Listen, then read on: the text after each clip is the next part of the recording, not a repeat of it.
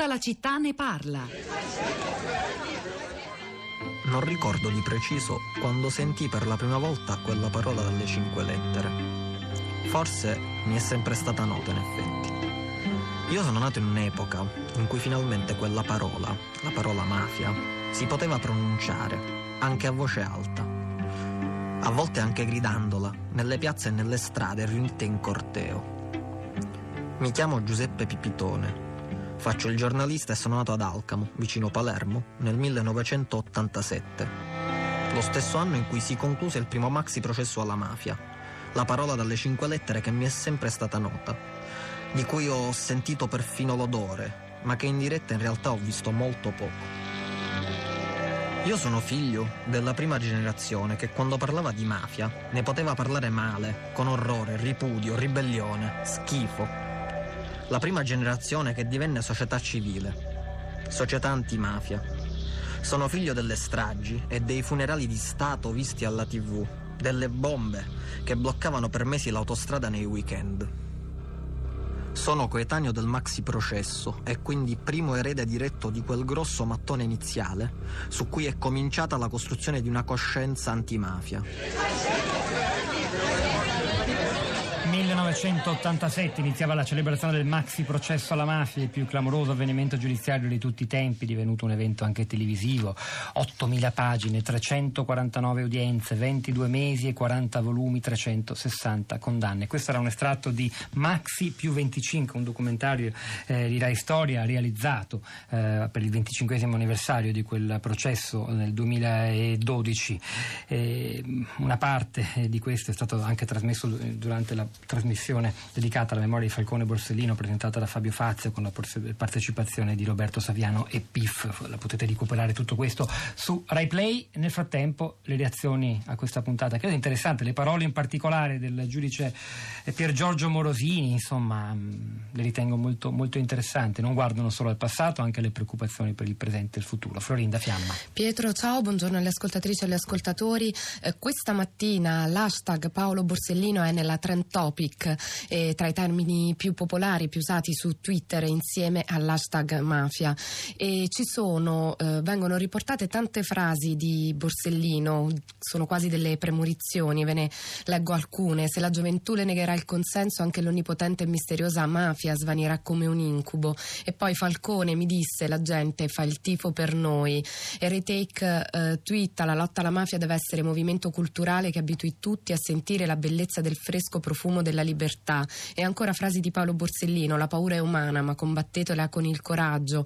E eh, Giuseppe Twitta, non ho tempo da perdere, è una corsa contro il tempo per arrivare alla verità prima di essere fermato, ancora Paolo Borsellino. Invece i nostri ascoltatori molto polemici sulla città di radio3.blog.rai.it, Pietro, sia Bruno che Arianna, eh, Bruno eh, contro Nino Di Matteo e Arianna sulle forze di polizia che eh, secondo lei hanno agito molto di più eh, eh, sulla Diaz Bolzaneto che contro eh, i mafiosi. E poi invece su Facebook Anna Maria ci scrive la verità non si saprà finché i veri responsabili al momento intoccabili non saranno morti. E eh, Vinni che ci scrive ricordo con sgomento lo sguardo di Caponnetto mentre pronuncia le parole è tutto finito, è tutto finito. Forse troppi intrecci con la nuova politica nascente, con i poteri radicati, con i professionisti dell'antimafia di Sciasciana memoria. Un fare troppo italiano. Allora, quello che fa venire i brividi è che pezzi importantissimi dello Stato e non solo, scrive Giampaolo da Parma, si siano espressi favorevolmente per la scarcerazione di Totorriina, uno che qui all'ospedale di Parma ha un'assistenza che nessun altro ha e mai avrà, tanto per dire di complicità più o meno occulte di parti dello Stato. Perché io ho letto questo messaggio di Giampaolo? Noi qualche tempo fa dedicammo una trasmissione proprio a questa notizia, che non era così però Giampaolo. Eh, anche chi si espresse favorevolmente all'ipotesi, qualora fosse ritenuto necessario dei medici, che la parte successiva, terminale della vita di Totorina Malato potesse svolgersi fuori dal carcere una volta verificato che le cure necessarie non le riceveva, eh, ha, ha, espresso una posizione che però non è di complicità alla mafia, altro è, altro è, dire e riconoscere anche per esempio attraverso i depistaggi conclamati che davvero le istituzioni hanno contrastato la lotta alla mafia, tutt'altro discorso per questa vicenda di Totorina. È bene metterlo in chiaro perché la confusione, io direi, non aiuta e l'ho ritrovata anche in altri messaggi che sono arrivati. Mi perdoni Giampaolo. Adriana da Sarzana, buongiorno, benvenuta. Sì, avevo mandato un sms perché io credo che ehm, il problema della mafia non sia un problema esclusivamente del sud, lo dico da persona che comunque ha le proprie radici fortemente dentro il sud. Per il mio lavoro, io lavoro come operatore sociale da tanti anni nella pubblica amministrazione, ho avuto occasione di vedere le trasformazioni da vent'anni a questa parte dei territori dello Spezzino e del Massese e rimando anche a quanto ha, ha scritto recentemente Milani nel libro della La Terza.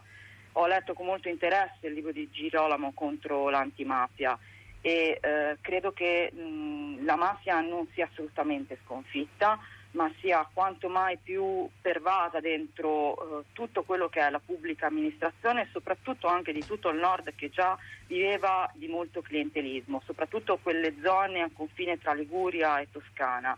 Ed è per quello che rimando anche al libro di Milani che credo che sia veramente importante per far luce su tante cose che sono già emerse anche dalle dichiarazioni del pentito Schiavone. E per, quello che mi spaventa molto è che per il mio lavoro ho avuto occasione di verificare quanti figli di pentiti siano collocati, che significa famiglie, all'interno di territori di pochi chilometri quadrati. Sarzana per esempio è una città di soli 20.000 abitanti, dove già tra l'altro l'antimafia ha avuto vari accessi recentemente. Allora mi chiedo con che logica i, le, cioè la, la, le autorità che si dovrebbero occupare della protezione dei pentiti inseriscono in pochi chilometri quadrati tante famiglie di pentiti eh, in zone dove è già provata la connessione fra gli apparati della pubblica amministrazione e le cosche, perché questo è provato da varie inchieste, anche, che, anche se poi sono state archiviate o non hanno avuto alcun seguito, come tutto quello che deriva dai processi della Pharmoplant o da Pitelli. Qual è la logica che sta dietro? Il fatto che appunto si possa trasferire la mafia dal sud al nord?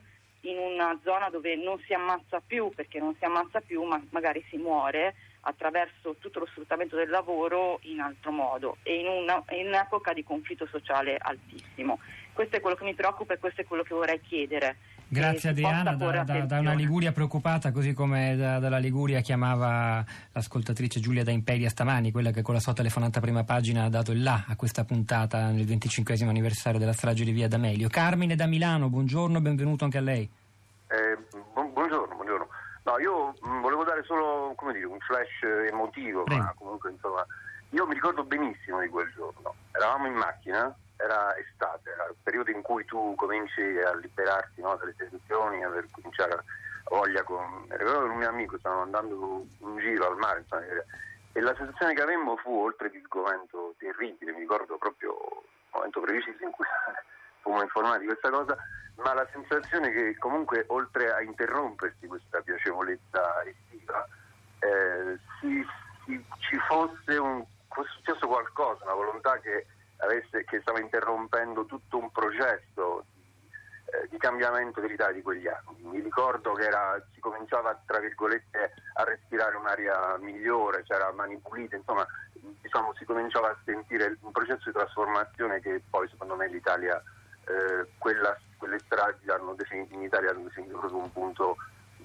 quasi non ritorno, cioè quel processo fu interrotto. Ecco, grazie, grazie Carmine. L'esempio di Borsellino è sopravvissuto all'esplosivo, al tempo, alle calunnie, ai pezzi di verità mancanti, vive e si rafforza nei gesti di chi si impegna per legalità e giustizia e nella voce di chi non resta muto. Ha appena detto al Senato il presidente di quel ramo del Parlamento, Pietro Grasso, eh, in occasione del minuto di silenzio dedicato al, a, al giudice Borsellino, Grasso a sua volta, giudice antimafia, che il lavoro e la persona di Borsellino conobbe incontrò e fu anche in qualche modo protagonista anche delle vicende problematiche che abbiamo provato a, a sfiorare stamani che ricordo ancora per chiarezza vengono magistralmente ricostruite da Enrico De Aglio in quegli articoli che abbiamo riproposto sulla città di radio3.blog.rai.it se vi interessa capirne di più andateveli a leggere dal passato fino al presente più attuale.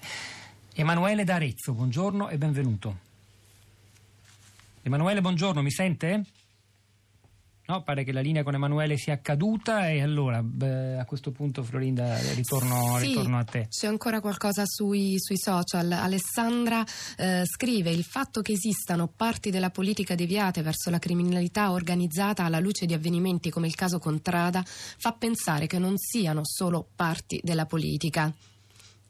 E poi eh, Arianna, Arianna che ci scriveva sul blog, non si è mai vista un'azione tipo Diaz o Bolzanete dedicata ai mafiosi. L'intenzione autentica di debellare è dimostrata dall'uso sproporzionato della forza, pugno di ferro con l'opposizione e trattativa con la mafia. Il risultato? Dopo il G8 di Genova le piazze sono vuote e i boss comandano anche dal carcere. Chi gestisce l'ordine pubblico faccia pulizia di tutto il pavimento e non solo di qualche piastrella. E poi torno su Twitter Pietro, eh, in cui, dove c'è Teresa che twitta eh, Paolo Borsellino e la sua scorta assassinati da Cosa Nostra. Nostro dovere è non dimenticare mai e combattere con ogni mezzo la mafia. Emanuele d'Arezzo, adesso c'è, buongiorno, in breve se può, il buongiorno. tempo è diventato poco. Prego. Sì, io ho mandato, ho mandato quel messaggio perché la sensazione, prima di tutto perché all'inizio mi ha colpito quel discorso che ritengo vero, no? Cioè non c'è cultura se non c'è uguaglianza va bene? E voi mi sembra che questo qui l'avete accettato, lo sì, l'abbiamo ribadito. Cosa viene fatto contro l'uguaglianza? Cioè per avere l'uguaglianza non viene fatto praticamente niente. Allora queste cerimonie stanno perdendo di significato. Cioè sono cerimonie come sono quelle appunto per la prima guerra mondiale, per i partigiani, per le foibe, eccetera. Io sono un ex militare, quindi sto in un'associazione d'arma io lo vedo, si va lì e non c'è nessuno. Eppure Arezzo, per esempio, è una città anche è stato, è stato chiaro, Emanuele. Ci auguriamo che servano soprattutto per i più giovani, perlomeno per tenere alta la memoria. A proposito, in tutta Italia, scrive Carla della Sardegna, sono partiti i campi di libera di Don Ciotti. Per tutta la distruttività che incombe, statue rotte, busti distrutti, omertà e delinquenza criminali, i ragazzi che fanno i campi sono per la riparazione, la costruzione e la bonifica non solo dei beni confiscati alla mafia, ma anche per la bonifica della mente. Questa è la fiduciosa speranza. Grazie, Carla. Florinda. Un tweet solo con dei nomi e una data, quella di Adil. Paolo Borsellino, Agostino Catalano, Emanuela Loi, Vincenzo Limuli, Walter Eddi Cosina, Claudio Traina, 19 luglio 1992. A Fahrenheit alle 15 si continuerà a parlare della strage di Via D'Amelio nel suo 25 anniversario con il giornalista Piero Melati e lo scrittore Gianni Biondillo. Ora è il momento di Radio Tremondo con Marina Lalovic. Vi salutano Luca De Ioris alla parte tecnica, Cristina Faloci alla regia, Pietro del Soldai Florinda Fiamma a questi microfoni, la nostra curatrice Cristiana Castellotti, Sara Sanzi, Emanuele Della Cia che ci ha aiutato anche oggi. Noi ci risentiamo domattina alle 10.